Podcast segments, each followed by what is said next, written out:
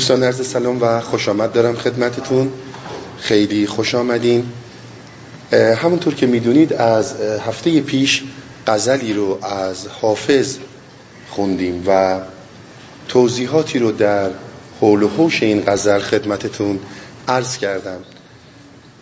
واقعیت اینه که غزل از غزلهای قدرتمند حافظ هست. توضیحاتی که هفته پیش داده شد در قبال لغات در قبال یک توضیحات کلی یک بحث بود. این جلسه هم بیشتر در همون مسیر حرکت خواهیم کرد تا اینکه از جلسه و جلسات بعد به مسائل عمیقتری در این قزل بپردازیم. به عنوان پیش درآمد من غزل رو مجدد می‌خونم خدمتتون. و بعد صحبت ها رو پی می‌گیریم. در ازل پرتو حسنت ز تجلی دم زد.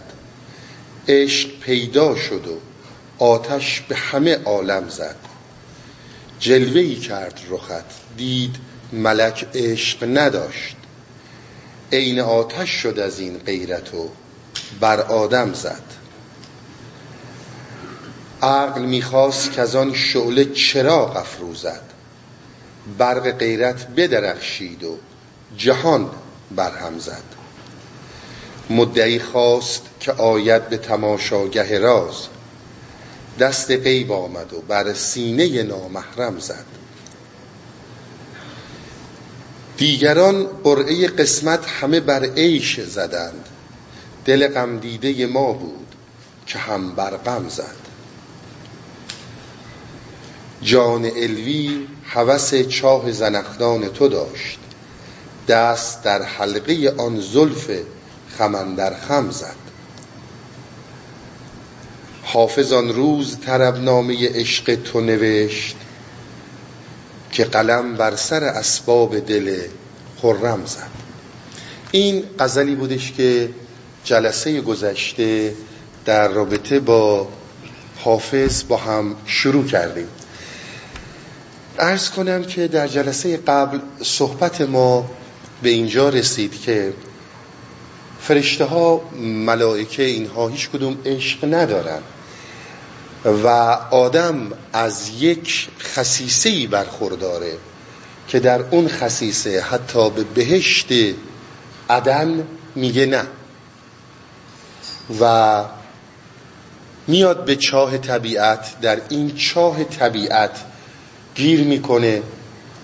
با مشکلات بسیار زیادی رو در رو میشه. با صفاکی ها خونریزی ها شهوات خشم ها حسادت ها و در یک همچون گذرگاهی چیزی جلوه می‌کنه به نام عشق و اون چیزی بود که برای اون گنج پنهان ارزش فوقلاده ای داشت.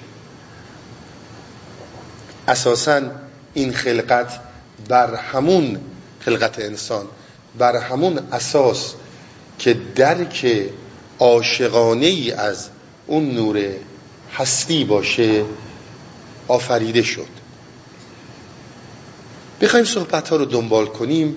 من به چند تا نکته باید در حاشیه این غزل اشاره کنم که بعد وارد عشق پیدا شد و آتش در همه عالم زد.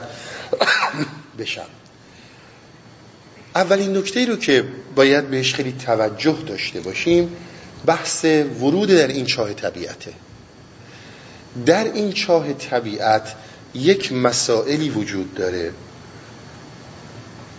که درک اینها فوقلاده قامزه. پیچیده است. قبل از اینکه به مرحله عشق برسیم. یکی از صحبت هایی که بسیار زیاد می‌بینید در حافظ بحث خطر کردنه. عشق رابطه مستقیمی با خطر کردن داره. شاید در وهله اول درست در نیابیم که خطر منظورشون چیه. ببینید ما یک مرحله ای داریم که به این مرحله میگن مرحله خطرناک. خطر در یک معنی به معنی خطرناک گرفته میشه. یعنی زمانی که یک راهی رو شما حرکت می‌کنیم در این راه به شما میگن شیر هست پلنگ هست مارهای خطرناک هستند دزدان و راهزنان بیرحمی در این راه قرار دارند و این کار مساوی با خطرهای زیادی برای زندگی شماست. عمدتا حکم عقل بر اینه که در این راه قدم نذارید این یک جلوه ای از خطره. و قبلا هم خدمتتون نرس کردم. به قول حکیم فردوسی هر آن کس که نترسید از ببر و شیر تو دیوانه خانش مخانش دلیر. اینها به هیچ عنوان به معنی این نیست. که ما باید در یک همچون مسیرهایی قدم بذاریم. اون چیزی رو که اینها به عنوان خطر کردن در عشق بسیار ازش نام می‌برن و میگن عشق آمیخته به خطر کردنه بحثیه که ما امروز بهش ریسک میگیم. یعنی اون چیزی رو که شما اگر خطر نکنید حتی عقل انسانی انسان رو تشویق می‌کنه به اینکه این خطر رو بکن. این قمار رو انجام بده. اینها رو من براتون دونه بدونه روشن می‌کنم. در داخل پرانتز من خدمت رو نرس کنم. می‌خوام یه نکته ای رو روشن کنم. اینکه عرفای ما در مقابل عقل قرار می‌گیرن. این بدین معنی نیست که هرچی آدم دیوانه و ابله میره عاشق میشه و هر چی کی آدم عاقل از عاشقی فاصله می‌گیره. اینجور نیست. چون حتی مفهوم خود عشق با حوثهای بیریشه اصلا حوث یعنی بیریشه بودن اشتباه گرفته میشه. عقل انسانی در یک مرحله فوق العاده برای انسان لازمه. بدون اون زندگی محاله. هیچ کس نمی‌تونه زندگی کنه. اما یک جهشی وجود داره. مثل جهش تکاملی که ما از موجودات پایینتر شروع کردیم به موجودات بالاتر اومدیم. یک جهشه به قول کرکگور ارز کردم خدمتتون قدرتمندان اگزیستانسیالیسم قرن بیستم میگه ایمان و عشق یک جهش روانیه. یعنی ما یک موجودیتی داریم یک نوع وجودی داریم که به, نوع به این نوع وجود و موجودیت میگن موجودیت عاشقانه. یعنی اینکه ما یک وجودی داریم به یک وجود میگن حیوان. این حیوان وجوده. فرقی که انسان با حیوان داره. میگن وجود انسانی. وجود حیوانی. همونطور که وجود انسانی با وجود حیوانی متفاوته وجود عاشقانه با وجود مالکانه متفاوته. وجود عاشقانه وجودیه که انسان به اون کیفیت درونی تبدیل میشه. عنایت می‌کنید یک جهش تکاملی و تبدیلیه. اگر انسانی در وجود انسانی خودش هست عرفای ما به ما گفتن که تو یک مرحله تکاملی رو از دست داری میدی. سرمایه بزرگی رو داری ضایع می‌کنی و از بین می‌بری و اون امکان اینه که از وجود انسانی به وجود عاشقانه جهش پیدا کنی. این رو در نظر داشته باشی.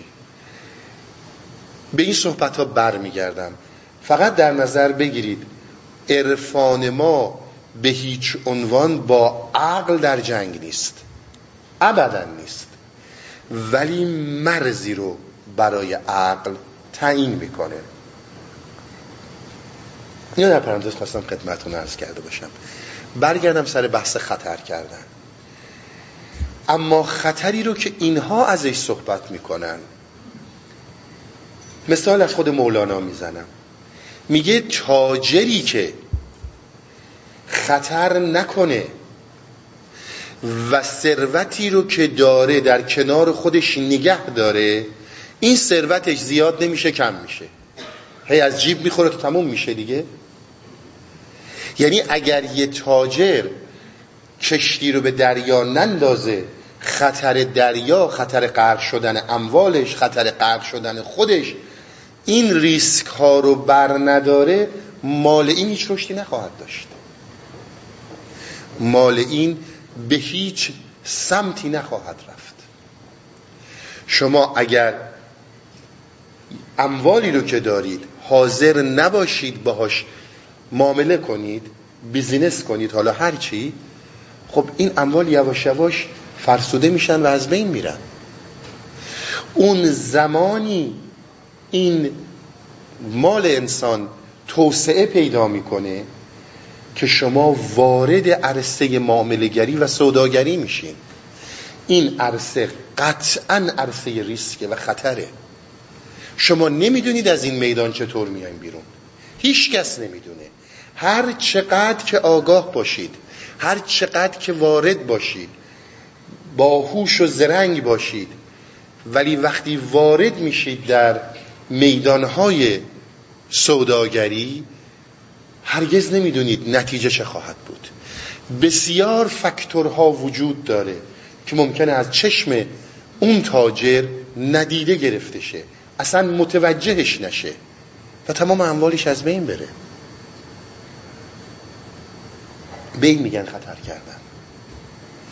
حالا شما اگر دارای یک مال محدودی هستید یه مقدار پول محدود و مشخصی دارید و اگر بخواید رو این ریسک نکنید و به خطر نندازین چجور می‌تونید زندگیتون رو ادامه بدین؟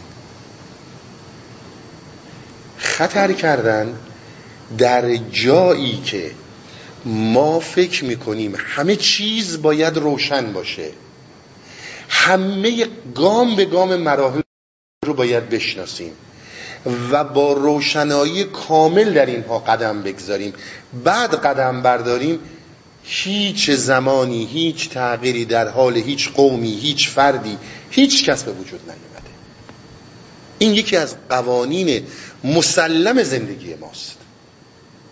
ریس کردن همه انسان ها خطرها کردند که ما امروز در این مرحله زندگی هستیم. همینطور ما خطرها می‌کنیم که آیندگان ما در مرحله دیگه زندگی می‌کنن. در این هیچ شکی کسی نمی‌تونه بکنه. پس اینی که ما از خطر صحبت می‌کنیم در واقع منظورمون همون ریسکه. و عقل انسانی این رو بر انسان حاکم می‌دونه که اگر می‌خوای قدم از قدم برداری تن به خطر بده. اشتباه نشه. خطر و یا دیوانگی که اینا ازش صحبت می‌کنن اون دیوانگی نیست که من برم تو دهن شیر بگم خب هر اتفاقی بخواد بیفته میفته دیگه. خب مسلما میخورتت. این رو در یک حاشیه در نظر داشته باشید. زمانی که ما از جهش و خطر صحبت می‌کنیم یکی از پیرامون هایی که عشق داره عشق با خطر عشق با ریسک آمیخته است. اما مسئله دیگه.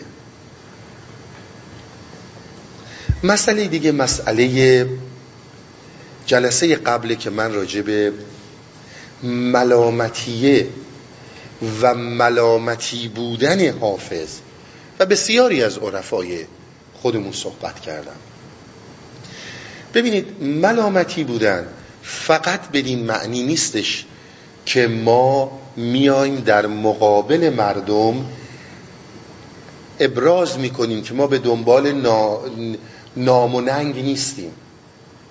این یه مرحله ایه شما بسیار در حافظ این رو می‌بینید که حافظ میگه من به دنبال نام و ننگ شما اصلا نیستم. هرچی ننگ مال من اسمای خوب مال شما. برای اینکه در یک جامعه فریبکاری که در پشت هر حسن و خوبی یک ریا و فریب خوابیده نام و ننگش به درد هیچ کس نمی‌خوره.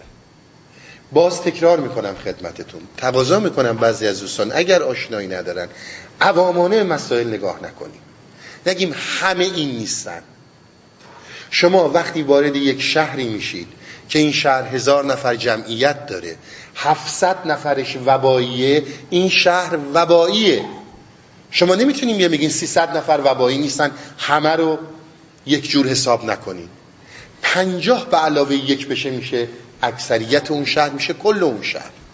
ممنوع می‌کنن میگن نرین تو اون شهر.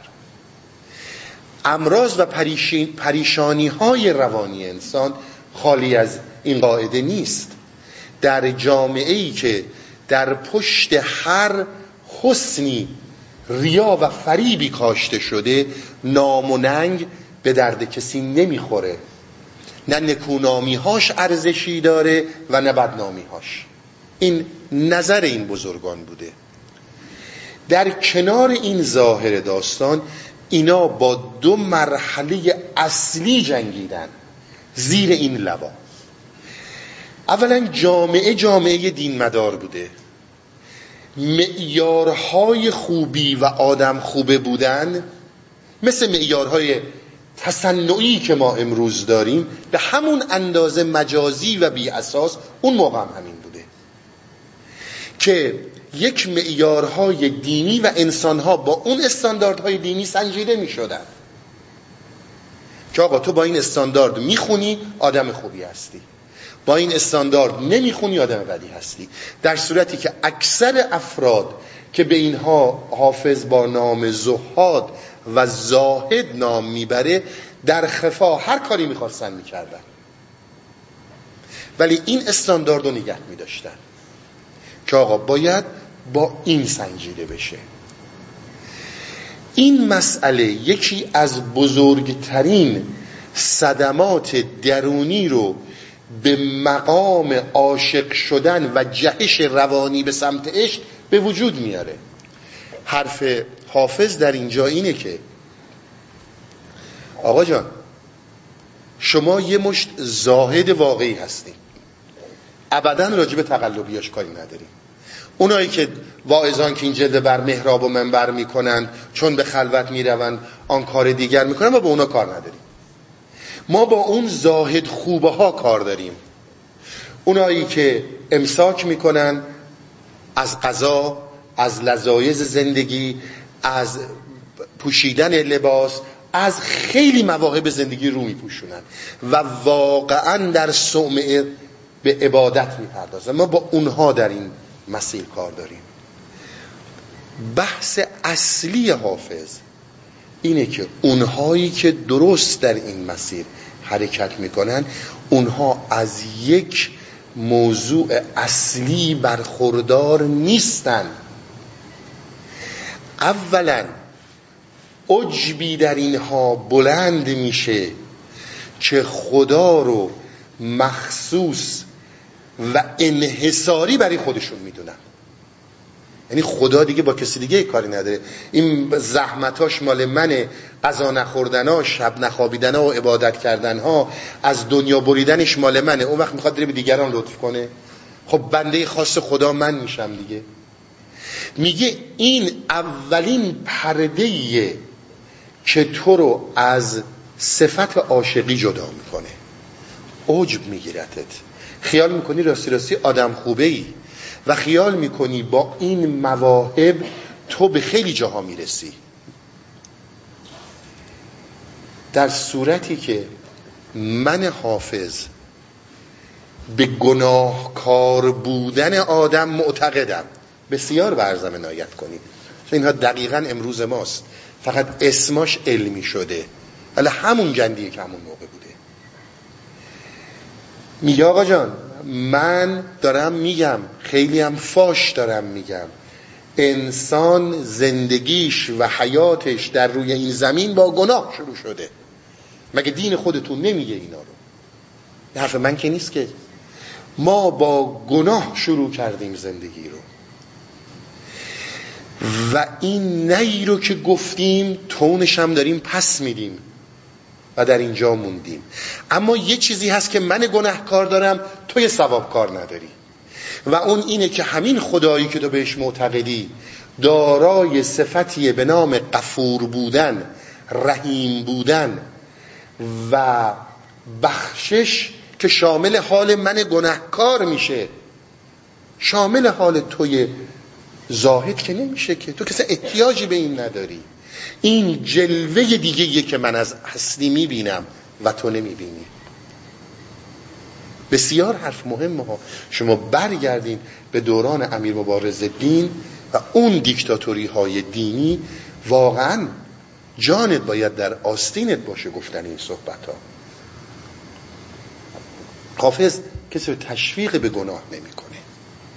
اما یه حقایقی رو از این ادیان می‌کشه بیرون. مسئله دیگه ای که بسیار در کنار این موضوع مهمه که باید بهش توجه داشت مسئله اخلاقهای اجتماعیه که به هر دوتای اینها اینها تازیدن با مسئله ملامتیه. و مسئله سر این بوده که شما به یک عرفی به یک اخلاقی در جامعه استاندارد می‌ذارید وابستگی دارید که ما رسیدن به حقیقت رو در بیاعتنایی به اون عرف و به اون عادات و به اون آداب می‌بینیم. شما اینها رو در مصنوی هم پیدا می‌کنید دیگه. هیچ آداب و ترتیبی مجوی هر چه می‌خواهد دل تنگت بگو. پشت کردن به این دو پایه اساسی در جوامع. و بعد وقتی که مردم می‌بینن اصلا به گفت اینها اعتنایی نداری و کار خودت رو می‌کنی دیگه چیزی راجبه. هیچ کاری باید ندارن. اینها در زندگی امروز ما هم خودش رو کاملا نشون میده. تا زمانی که من می‌دونم می‌تونم با کلماتم اذیتت کنم می‌کنم. وقتی کلماتم به تأثیری نداشت راحت می‌کنم. این مسائل همون مسائلی که امروز روز هم ما باش درگیریم. حرفای هفته پیش همه که در قبال تشابه جامعه امروزی ما و جامعه حافظی من خدمتتون عرض می کردم همون زاهدها همون چهره های دینی امروز تبدیل شده به یه شکل دیگه. شما ببینید این مسئله که من میگم هست یا نیست؟ همون داستانه. اسمها عوض شده. زاهد شده اسپریچوال هیچ فرقی نمی‌کنه. زاهد و spiritual کسی هستش که نمی‌دونم گوش نمی‌خوره. این یه نمانشه نمی‌دونم سیگار نمی‌کشه. من اصلا کاری ندارم اینو خوبه یا بده. به جای عبادت عبادت یعنی مدیتیشن روزی پنج ساعت سه ساعت دو ساعت هر چقدر meditate می‌کنه. خب. اون وقت میاد به من و توی انسان برمیگرده میگه تو انرژی منفی داری؟ حالا دیگه شیطان میشه انرژی منفی. فقط اسما عوض میشه دیگه. اصل داستان همونه. ما هم چون میشنویم ها انرژی علمه. آقا همون داستانه. تو به چه حقی به من که از مکتب تو نیستم میکوبی که من دارای انرژی شیطانیم؟ خب تو از مکتب من نیست تو مثلا چه گوش می‌خوری سیگار می‌کشی. بعد از اینجاها به نتیجه نمی‌رسیم از سلامتی میایم تو. همین داستان ها اون موقع هم بوده. اینا هیچ کدوم فرقی نکرده. شما ببینید امروز روز اینهایی که در این فرقه های مختلف الا الله زیادی که در به اسم عرفان در اومده و چون کلمه زیباست و یه مقدار آلاموده در میارن همین جامعه حافظی هست یا نه؟ آقا چهار تا زیم زوم زوم می‌کنیم و چهار تا بالا پایین آه من اینجا الان دارم می‌بینم تو یه رده نور سیاه اینجا. این انرژی اینجوری اومده نمی‌دونم اون. یه سری بار آدم می‌کنن. این داستان ها همون داستان هاست. هیچ فرقی نکرده. ظاهر داستان فرق می‌کنه. اسم ها عوض میشه. برای اینکه امروز روز بیایم بگیم ما مثلا شیطان اسم دینی و قدیمیه از انرژی اسم می‌بریم. ولی اصل داستان همونه. به همون راحتی هم متهم میشیم. به همون راحتی متهم میشیم. اینها در مقابل این نوع افکار که چون تو مدیتیت می‌کنی که چون تو گوشت نمی‌خوری که چون تو نمی‌دونم در فلان سلک نمی‌دونم چی به خودت این اجازه رو میدی که نام پاکی رو خودت بذاری و بر روی من نام شیطانی بذاری چون تو این مسیر نیستم. اون موقع می آقا جون ما با این مسائل رو در رو میستیم اینها حرف مفته اینها ربطی به عرفان نداره. از جانب فقها بیاد حرف مفته از جانب هندیا بیاد حرف مفته. اسم دین بگیره حرف مفته. اسم اسپریچوال بگیره حرف مفته. حرف اینها این بوده. با اسم که چیزی عوض نمیشه. فقط یه واژه عوض میشه. بحث این بوده که بابا ما در مسیری که حرکت می‌کنیم شامل خیلی تجربیات و جهش ها داریم میشیم. منظورم خود یه کسی مثل خود حافظه که صحبت می‌کنیم شما اگر حافظ رو نگاه می‌کنید چرا ما انقدر دوچاره تزاد در حافظ میشیم؟ برای اینکه توی ذهن ما کردن یک نفری که عارف بوده از روزی که حافظ اومده دنیا تمام طرز فکرش یکی بوده تا روزی که مرده. و این آدم استثنایی بوده این آدم معمولی که نبوده که. بابا اون هم یه آدمی بوده مثل من و تو این فقط همین حرف رو بزنه. تمام چاهایی که تو داری می‌بینی این غزل با اون غزل یه جاهایی تفاوت داره نمی‌خونه مراحل رشد فردیت حافظه. و این تک تک مراحل رو با ما شعر کرده. این هم در نظر داشته باشیم چون ما همیشه عادت داریم مقدس بسازیم دیگه. ما همیشه عادت داریم قول بیشا خودمون بسازیم دیگه. سوپرمن ساختن کار ما آدم هاست. این یه مرحله از مسئله ملامتیه. که آقا شما درست میگی برو نمی‌دونم مدیتیت تو بکن برو نمی‌دونم عبادت تو بکن. هر چی می‌خوای بکنی من آدم بدم. کاری که به کار تو ندارم. دل من می‌خواد اصلاح نشم. این صحبت ها صحبت هایی که امروز کارایی برای ما داره یا فقط مال 700 سال پیشه؟ همون فریب هایی که میکشوندن تو این خرقه نمی‌دونم فرقه صوفی تو اون فرقه صوفی تو این فرقه دینی همون داستان ها امروز هم وجود داره.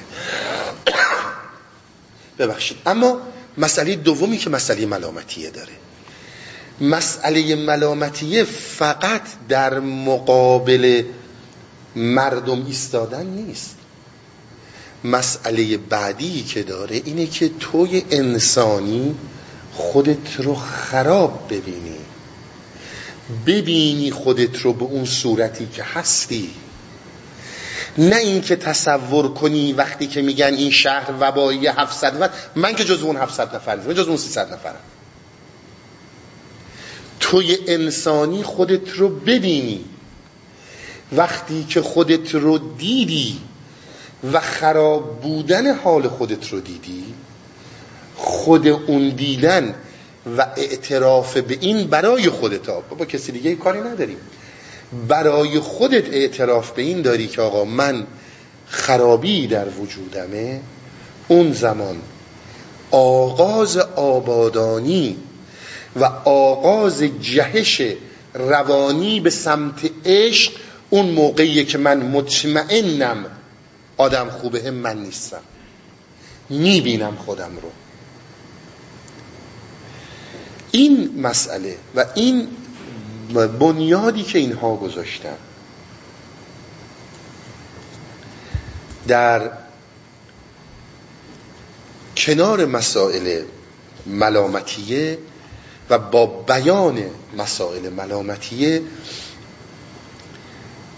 آغاز روش های متفاوتی در انسانشناسی بوده که تا امروز ادامه پیدا کرده.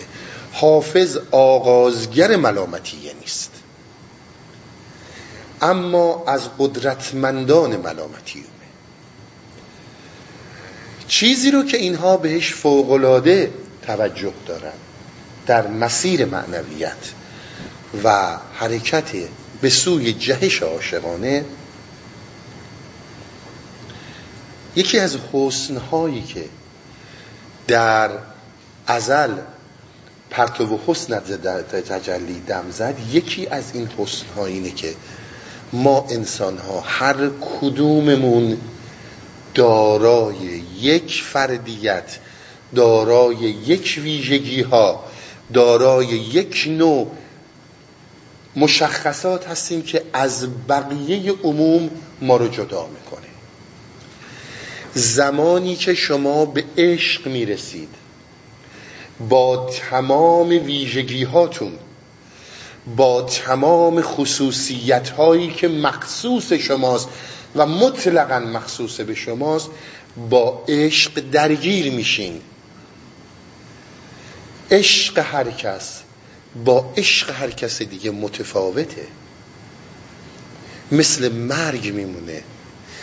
مرگ هر انسانی با مرگ هر انسان دیگه متفاوته. ما فقط می‌بینیم که طرف قلبش کار نمی... از کار افتاد دیگه نفس نمی‌کشه میگیم مرد. ولی به ما میگن عرفای ما. عشق هر انسانی با عشق انسان دیگه متفاوته. مرگ هر انسانی با انسان دیگه متفاوته.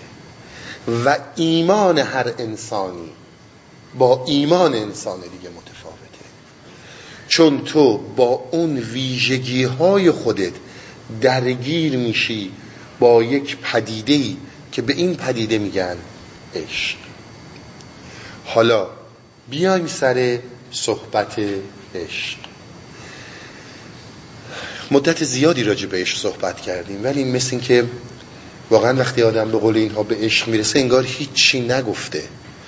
تمام صحبت های متفاوتی رو مطرح می‌کنه. این مقدمه رو از من داشته باشید که در نظر بگیریم بسیاری از این چیزهایی که در کتابهایی مثل حافظ یا مصنوی می‌خونیم اینها به چی اشاره می‌کنن؟ حالا بیایم سر پدیده عشق. و عشق پیدا شد و آتش بر همه عالم زد. اولا فراموش نکنیم. انسان با یک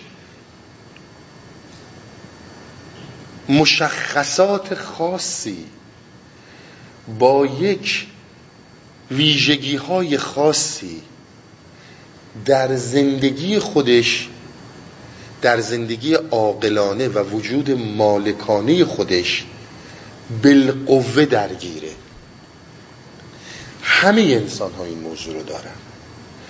شما نگاه نکنید بعضی از انسان ها میگن که بابا اصلا این چیزها رو ما نمی‌دونیم بابا بشین زندگی تو بکن. به همه این حرفا حافظ تو این ابیات می‌رسه. اگر کسی قدش کوتاهه اگر کسی دیدگاهش محدوده اگر کسی چشمش بسته است دلیل بر عدم وجود خورشید نیست.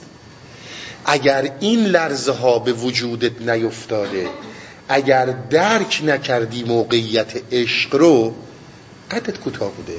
این نیست که اینا وجود نداشته. هزاران انسان دیگه هم همین موضوع رو داشتن. اما سر عشق. شما وقتی به پدیده عشق می‌رسین عمدتا فراموش نکنید. ما عشق با عقل نمی‌تونیم بفهمیم. وجود متفاوتیه. کیفیت وجودی متفاوتیه. مثل این میمونه که شما انتظار داشته باشید یک حیوان موجودیت یک انسان رو بفهمه. یک انسان که دارای وجود مالکان است نمی‌تونه وجود عاشقانه رو بفهمه. اون راه خودش رو داره. درک خودش رو داره. از همین روی شما بسیار می‌بینید مشکلاتی که ما در درک حافظ یا مصنوی داریم. به دنبال پیدا کردن یک دستگاه یک سیستم برای حرکت به سمت زندگی عاشقانه از ابیات مثلا حافظ هستیم. عزیز من در سیستم دستگاه داشتن یک سیستم منظم کار عقل نه کار عشق. اینجاست که ما به مشکل می‌خوریم. نه از سیستم نه از ابیات حافظ یا مولانا سیستمی میاد بیرون که تو با این سیستم بری تو این هواپیما این هواپیما تو رو برسونه به عشق. و نه اینها یک همچون سیستمی رو در صدد ارائه دادن بودن. اینها حال خودشونو گفتن. گفتن در مسیر عشق من اینها رو تجربه کردم. اینها تجربیات من بوده و بسیارم جلوگری ها متفاوته. شما میایین در مصنوی می‌بینید که مولانا میگه که عشق از اول سرکش و خونین بود تا گریزد هر که بیرونی بود آقا جان عشق اون چنان چهره ای رو به تو نشون میده که بگی نه نه نه آقا من همینجا میمونم دنبال هیچ عاشقی هم نمیرم. برای اینکه نامحرم وارد نشه.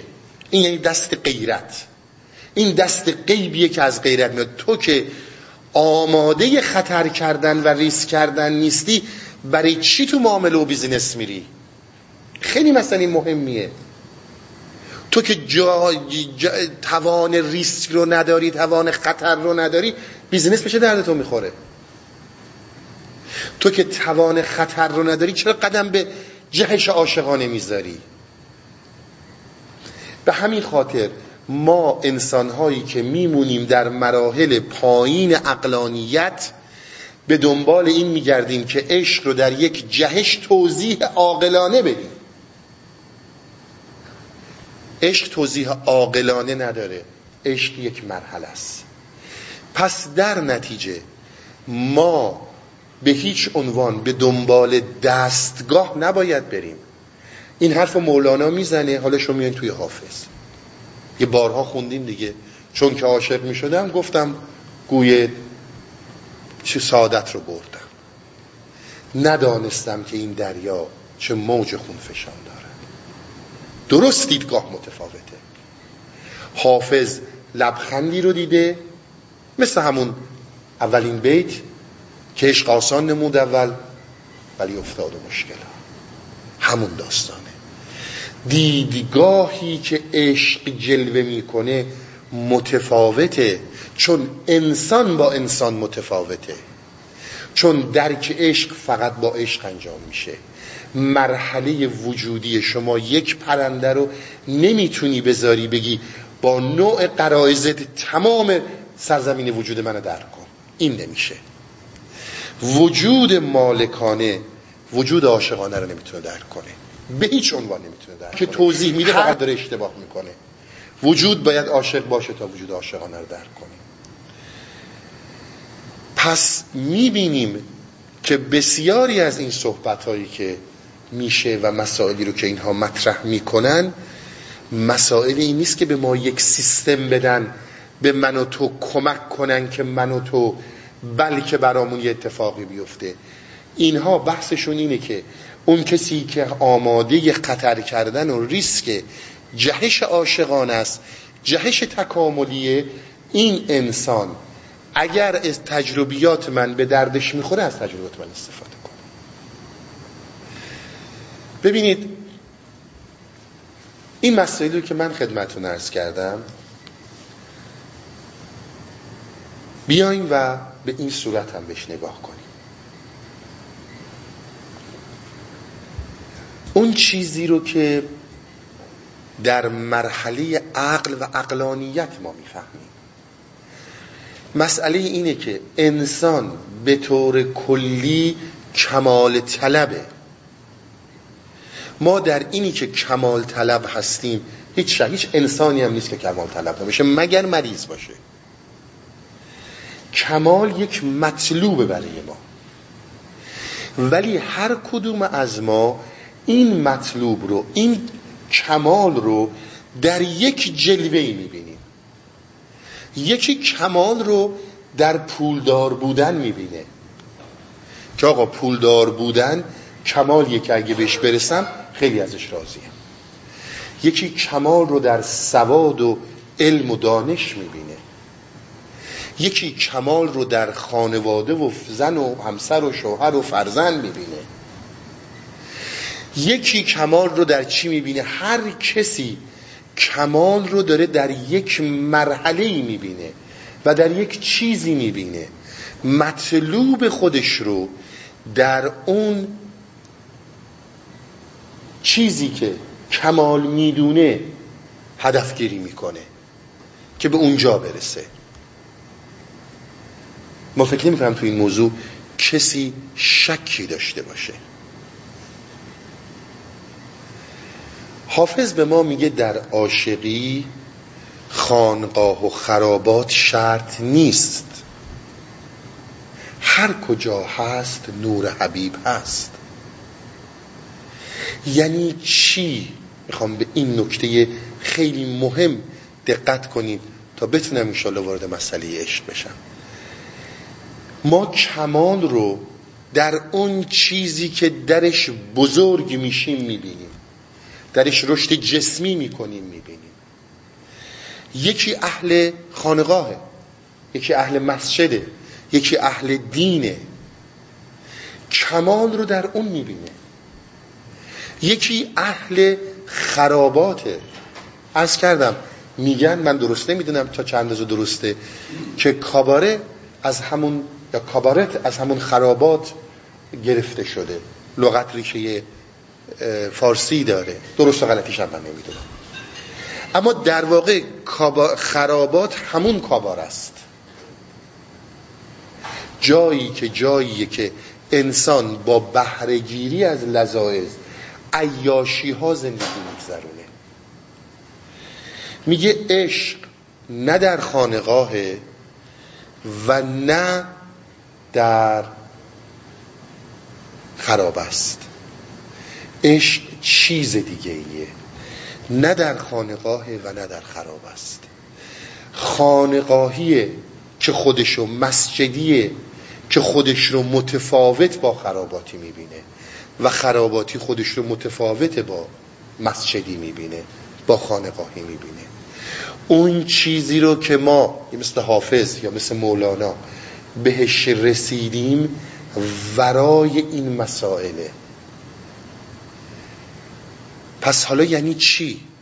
یعنی اینکه ما بیایم مثل امروز روز که بسیار جفاکارانه در حق عرفان توضیحاتی دادن و من بعضی وقتا واقعا خوشحال میشم می‌بینم بعضی خیلی جدی در مقابل این مسائل ایستادن که حالا آقا هر کسی یه دلبستگی داره یکی اهل علمه یکی اهل پوله یکی اهل خانواده است یکی اهل نمی‌دونم فلان چیزه. خب حالا یه دم اهل عشقن دیگه. این صحبت مال امروز نیست. اون موقع هم داستان همین بوده. امروز از طرف رشد روشن فکرانه ما اینها رو می‌بینیم. اون زمان از رشد حکما و فلاسفه می‌دیدیم. که آقا هر کسی به دنبال یک مطلوبیه. حالا شما هم یه مطلوبی داریم به نام عشق. حافظ درست پاشو می‌ذاره اینجا. اون چیزی رو که شما به عنوان کمال و مطلوب پیدا می کنید و خیلی همچین جست روشن فکرانه می‌گیریم که آقا ما باید با هم صلح داشته باشیم و هر کس دنبال مسیر خودشه هیچ کس هم نمی‌دونه هیچ کدوم از اینها درسته یا غلطه. اون چی که رو دلت اون چی که با ساختار وجودی جور در میاد دنبال اون میری. حالا هر کی یه جوری. تو هم رفتی دنبالش درست پاشو گذاشته اینجا. و درست داره از موضوعی صحبت می‌کنه که اون چیزی رو که من حافظ دارم میگم اونجوری بفهم که من می‌خوام بگم. اونجوری نفهم که می‌سازه ذهنت. ترسیمی درستش نکن. من صحبتم چیز دیگه ایه بریم بره کوبه من صحبت رو بدم خب ارز کنم که صحبت ما به اینجا رسید که انسان ها عموما کمال طلبن و هر کسی کمال رو در یک چیزی پیدا می‌کنه. حالا امروز روز ما اگر نگاه کنید همون مسیر رو داریم. مقداری از این داریم مقداری از اون داریم. مقداری از دنبال پولیم مقداری دنبال سوادیم مقداری دنبال خانواده ایم دنبال لذایز زندگی هستیم. همه اینها رو کمال می‌دونیم که داریم زندگی اونجوری می‌کنیم. اگر چیزی رو کمال ندونیم که دنبالش نمیریم که. حتی زمانی که از روی بیحوصلگی ها و تنهایی ها به جایی میریم و پناه می‌بریم حداقل اینه که اون تنهایی رو داره پر می‌کنه. اون بیحوصلگی رو داره برطرف می‌کنه. یعنی بهتره یعنی کماله. این رو در نظر داشته باشیم. صحبت اصلی این بودش که آقا خب حالا اینا هر کدوم یا کسی که کمال رو در مسجد و خانقاه می‌دونه حالا یا اونی که در خرابات می‌دونه. بالاخره حالا شما هم این رو در عاشقی می‌دونید. فرقی نمی‌کنه. دقیقا صحبت اینجاست که تمام این مسائل تمام این کمال طلبی ها زاییده و محصول عقلا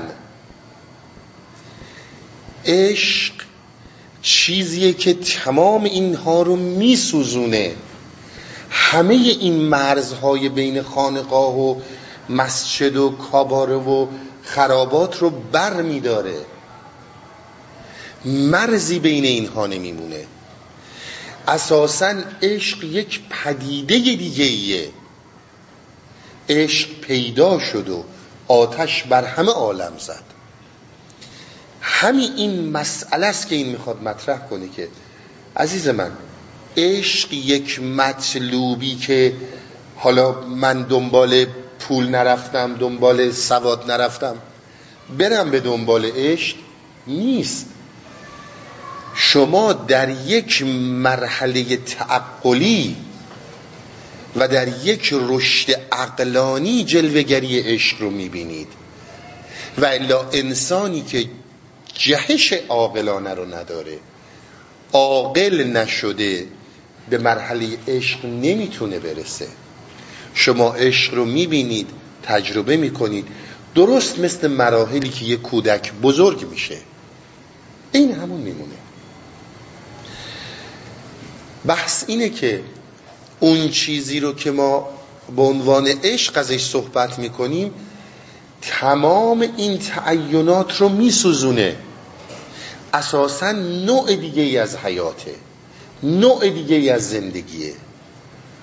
ببینید عقل و عقلانیت عموما آبادانی می‌کنه.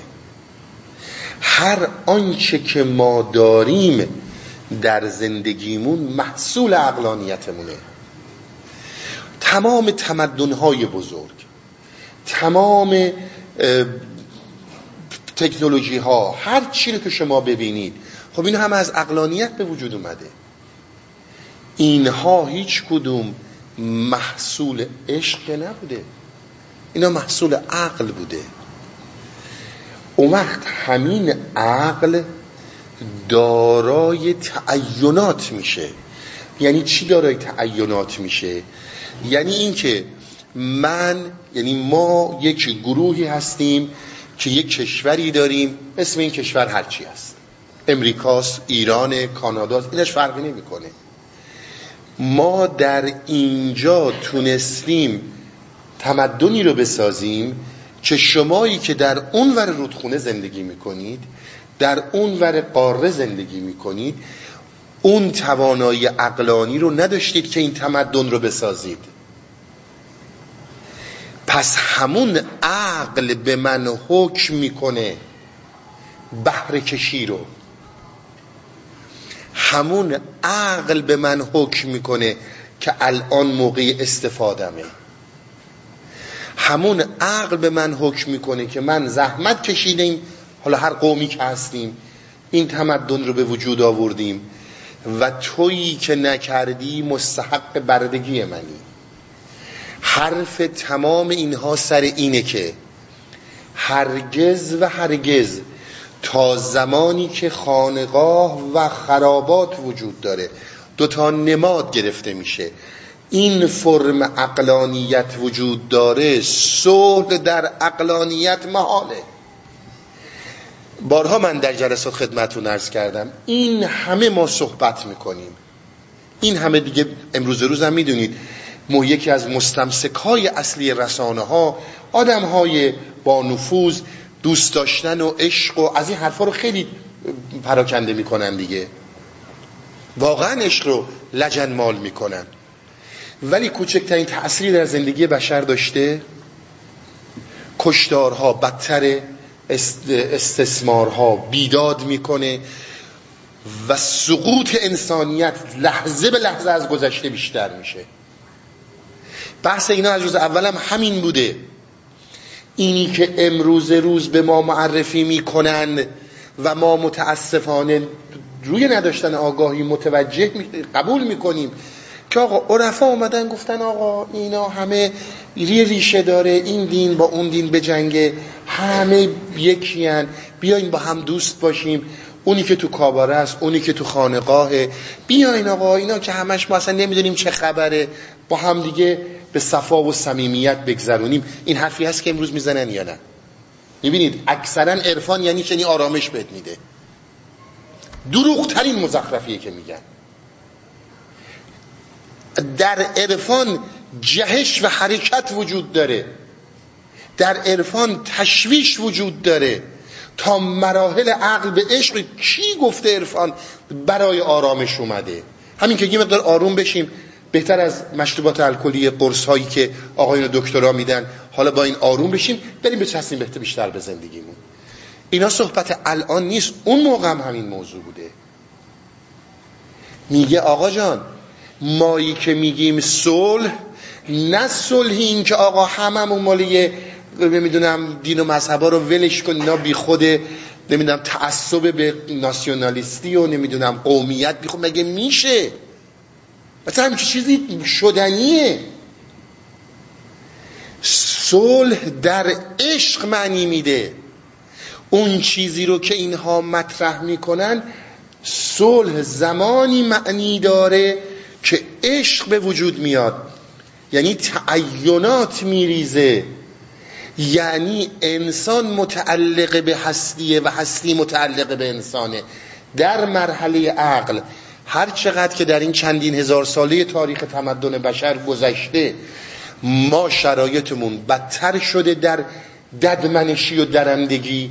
بعد از اینم همین خواهد بود. چون این از ساختارهای عقله عقل سودجویی انسانه. نه اینکه چیز بدیه. ما فقط می‌خوایم روشن کنیم. یعنی حرف و بلافاصله بچست نچسبونیم. من دارم میگم عقل چیز بدیه. ابدا همچون چیزی رو نمیگم. چند ماه من راجع به عقل دارم صحبت می‌کنم. اما هر چیزی رو اونجوری که هست یک پارچه باید دید. شما توجه عنایت می‌کنید به موضوع. موضوع اینه که اینها میگن نجات بشریت آسایش انسان بر روی زمین بر اساس صلح عاشقانه سوختن تعینات برداشته شدن هر گونه مرزی بین من و تو امکان پذیره. اما با اقلانیت هرگز امکان پذیر نیست. خب ما اگر عقل رو می‌خوایم برای اینکه عقل برامون منافع زیادی داشته دیگه. از زندگی قارنشینی و جنگل ها رسیدیم به زندگی متمدن. و این منافع رو به این راحتی از دست نخواهیم داد. اینی هم که شما می‌بینید مولانا و یا حافظ یا هر کدوم دیگه از عشق صحبت می‌کنن. از این صحبت می‌کنن که ما در صلحیم اینها صلح عاشقانه رو میگن. در زیر تعین عقل هرگز و هرگز عشق صلح به وجود نمیاد. این نکته نکته که هفته پیش من خدمتون ارز کردم. آدم در بهشت بود. این ابلیس اومد و گولش زد از بهشت رونده شد. سطح داستانها رو نبینین. یه مقدار عمق بدیم به داستان. هی نه بگیم آقا اینا یه چیزایی گفتن یه مش مردم قدیم سواد نداشتن دانشگاه نداشتن ما حالا داریم. دیگه اینا رو قبول نمی کنیم در اینها رازهای زیادی نهفته است. اصل صحبتی که می‌کنه اینه که انسان در بهشت بود. شیطان آمد فریبش داد این اومد روی زمین. یعنی در انسان حالتی وجود داره به نام وسوسه پذیری. وقتی که وسوسش می‌کنن به یه چیزی عقل در زیر سایه اون وسوسه کور میشه. اینا دارن انسان رو بیان می‌کنن. اون وقت ما میریم دنباله که نه آقا عقل خیلی خوبه آدم باید پول در بابا من چیکار دارم؟ تو می‌خوای هر چقدر پول در درار هر چقدر دلت می‌خواد برو مدرک بگیر. هر چقدر دلت می‌خواد برای قوم و ملتت افتخار بیافرین. اینا تو این همین قومت. ما با اینا کاری نداریم. ما فقط داریم میگیم این رو یک حالت یک پارچه ببین. وسوسه پذیری انسانی که آدمی که در اون بهشت بود وقتی که شیطان بهش فریب داد و باهاش صحبت کرد وسوسه رو در این زنده کرد. وقتی وسوسه در این زنده شد این عقل دیگه کار نمی‌کنه. یه دفعه شاید قبلا هم گفتم بسیار زیبا مولانا میگه. میگه خورشید به این عظمت با یه ابر انقدری سایه میشه. این خورشید عقل زیر این ابر وسوسه سایه میشه. این در ما انسان ها هست یا ما در ما انسان ها نیست؟ وقتی انسان در مرحله عقل و عقلانیت قرار داره بحث وسوسه پذیریش از عمده ترین نقاط ضعفشه که نمیشه اینو ندیده گرفت.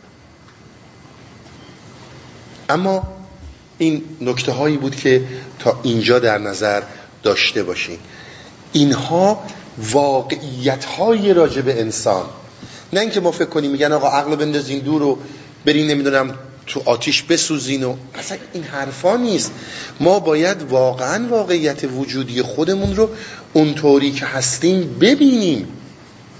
اگر انسانی در مسیر هر مسیری می‌خوای پول در بکنی خواهی در اگه ریسک نکنی خطر پذیر نباشی به هیچ جا نمی‌رسی. نه یه واقعیت هایی بخوای آفیت طلبی کنی بخوای همش زیر سایه آسایش زندگی کنی قدم از قدم بر نخواهدش مگر اینکه بهت فیض رسیده باشه. فیض هم یعنی اینکه یه ثروت انبوهی به رسیده باشه که تا هر چقدر خرج کنی تمام نشه. اینا یه واقعیت های راجع به انسان. مسئله مهمی که در رونده شدن انسان از بهشت مهمه مسئله وسوسه پذیریه. این رو کم نگیریم. این بسیار ما انسان ها رو در مسیرهای متفاوت گمراه می‌کنه. اما این مقدماتی رو که من خدمتون خواستم عرض کنم خواستم یه پایه رو بذارم که در نظر بگیرید عرفان ما ربطی به هیچ عنوان به این جریاناتی که امروز داره گفته میشه مطلقا ندارن. اینو در وحله اول داشته باشین. اساسا خود عشق وقتی که میاد بسیاری از چیزها رو میسوزونه بزرگترین درمانه. درمان نه که من روان پریشم من آدم خیلی عاقلیم خیلی سالمم فکرم مغزم همه چیزم داره خوب کار می‌کنه. من رو به مرحله برتری می‌بره. بحث اینه. و بارها من خدمتون ارز کردم. گفتنی ها رو ما تو این چند سال سعی کردیم. با استناد به عرفای خودمون بگیم. حالا دیگه هر کی هر جوری دوست داره خودش می‌دونه. اما از ما به یادگار داشته باشید. این ابزاری نیست که بتونی در سودجوی عقل ازش استفاده کنی. سینه تو میشکافه. این بسیار نکته مهمیه که باز به این نکته ها تک تک خواهم رسید. اون چیزی رو که امروز دارن مطرح می‌کنن این کلام رو بگم وارد صحبت هم بشم. اون چیزی رو که امروز دارن میگن عرفان میاد به ما آسایش میده میاد به ما آرامش میده و ما راحت تر به زندگیمون ادامه میدیم. والله دروغ محضه هیچ کدوم از عرفای ما همچه حرفی نزدن. بازی های امروز روشنفکرانه است. اصلا عرفان با این چیزا کاری نداره. خب پس آتش پس عشق پیدا شد و آتش بر همه عالم زد. تمام این تعینات رو از بین برد. در زمانی که من متوجه میشم ساحت دیگه ای در زندگی وجود داره ساحت ذهنی وجود داره که در اون عشق خود فرماست اونجا صلح معنی میده. ببینید بارها مولانا مثال می‌زنه. میگه عشق همین خورشید رو شما در نظر بگیریم خورشید میتابه و میدرخشه. کاری به این داره ما آدم خوبی هستیم یا بدی هستیم؟ کاری به این داره که ما الان تحت تاثیر جن و شیطان قرار گرفتیم یا تحت تاثیر فرشته ها و جبرئیل قرار گرفتیم؟ اون داره کار خودش رو می‌کنه. اینها رو ما می‌سازیم. خانقاهیه که میگه خراباتی بده خراباتیه که میگه خانقاهی بده. در اصل عشق دیدگاه و ساحت فکر ذهنی متفاوته. اون وقت ما این کلمات رو بگیریم بیایم و به صورت یک مسائل ابزاری برای سودجویی بخوایم استفاده کنیم. دیگه هر کس خودش می‌دونه. پس تا اینجا ما رسیدیم که عقل در سودجوییه. در معامله است. بسیارم لازمه. بسیارم ما بهش احتیاج داریم. اما کاربردهایی رو که عشق ایفا می‌کنه. اصلا چی میشه که ما وارد مرحله عاشقانه میشیم؟ این آتش عشق از کجا میاد؟ یک نکته ای رو که فوق العاده بهش توجه داشته باشین این نکته است که در زندگی روزمره که ما می‌کنیم در این دنیایی که ما داریم در زندگی می‌کنیم مرزهای طبیعت و مرزهای ما بعد طبیعه خیلی به هم آمیخته و پیچیده هستن. یعنی در هم تنیده شدن.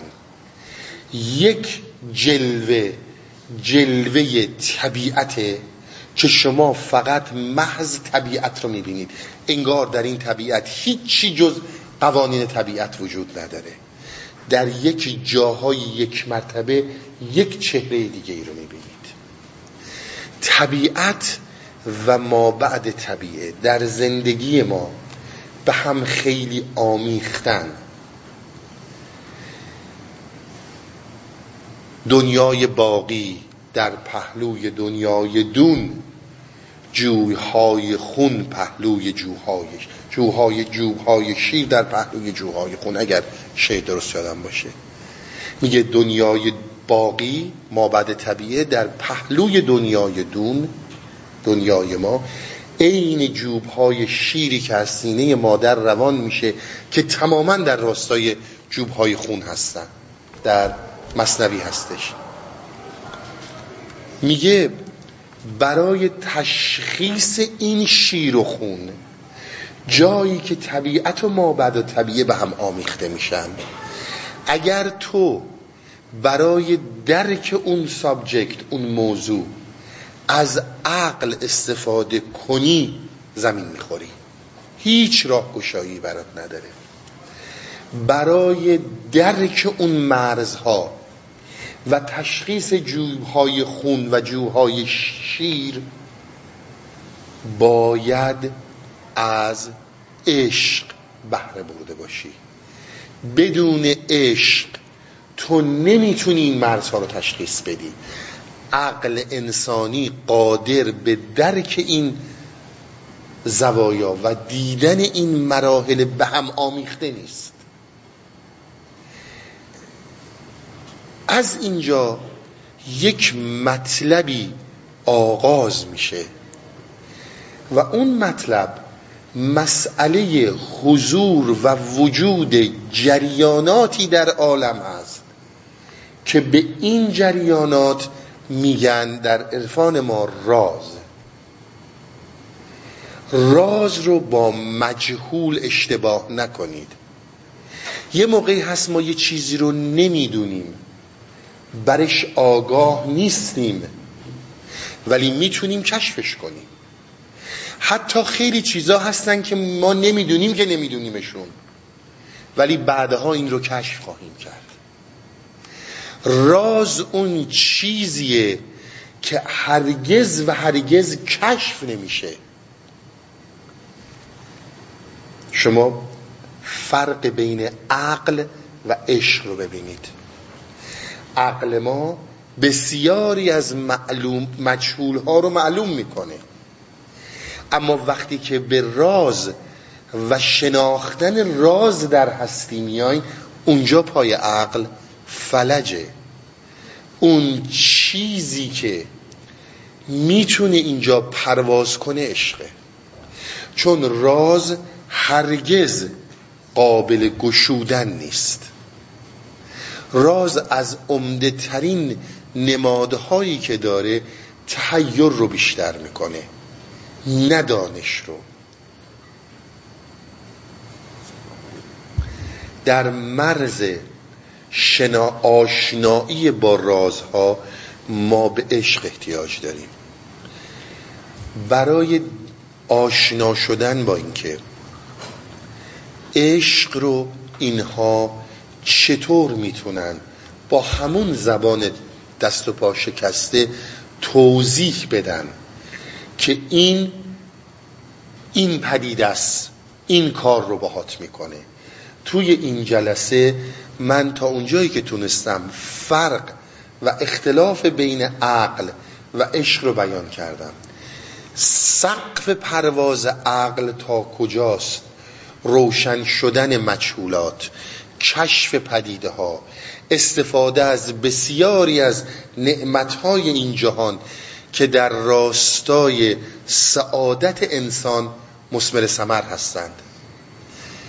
اما از این یک پر دیگه ای لازم داریم که ما بتونیم با چیزی رو در روشیم به نام راز. و اون پرپر عشقه من دوستان اگر تشریف میارن در جلسات فقط عنایت کنن چه جلسه قبل و چه این جلسه؟